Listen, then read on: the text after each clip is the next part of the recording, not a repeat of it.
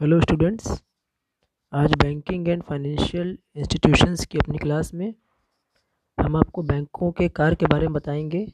Basically व्यापारिक bank क्या कार्य करते हैं भारत में और विश्व के अन्य देशों में? इसकी चर्चा की जाएगी आज की क्लास में।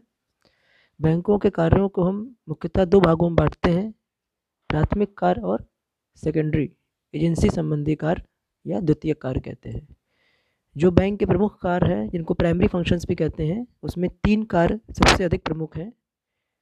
डिपॉजिट एक्सेप्टिंग डिपॉजिट जमाएँ स्वीकार करना, ऋण प्रदान करना क्रेडिट डिस्ट्रीब्यूशन और साख का सृजन क्रेडिट क्रिएशन और जो बैंक के द्वितीय कार्य हैं सेकेंडरी फ़ंक्शन हैं, उनको अगेन दो भाग में बांटते हैं। एक है हमारा एजेंसी संबंधी कार्य और एक है विविध कार्य या सामान्य कार्य। एजेंसी संबंधी कार्य में धन का हस्तांतरण, ग्राहकों का धन एकत्रित करना, प्रतिभूतियाँ खरीदना व बेचना, लाभांश व ब्याज का संग्रह करना, प्रीमियम तथा अन्य दायित्वों का भुगतान, विदेशी मुद्रा का क्रय विक्रय और व्यापार का अर्थ प्रबंधन करना जैसे कार्य शामिल हैं।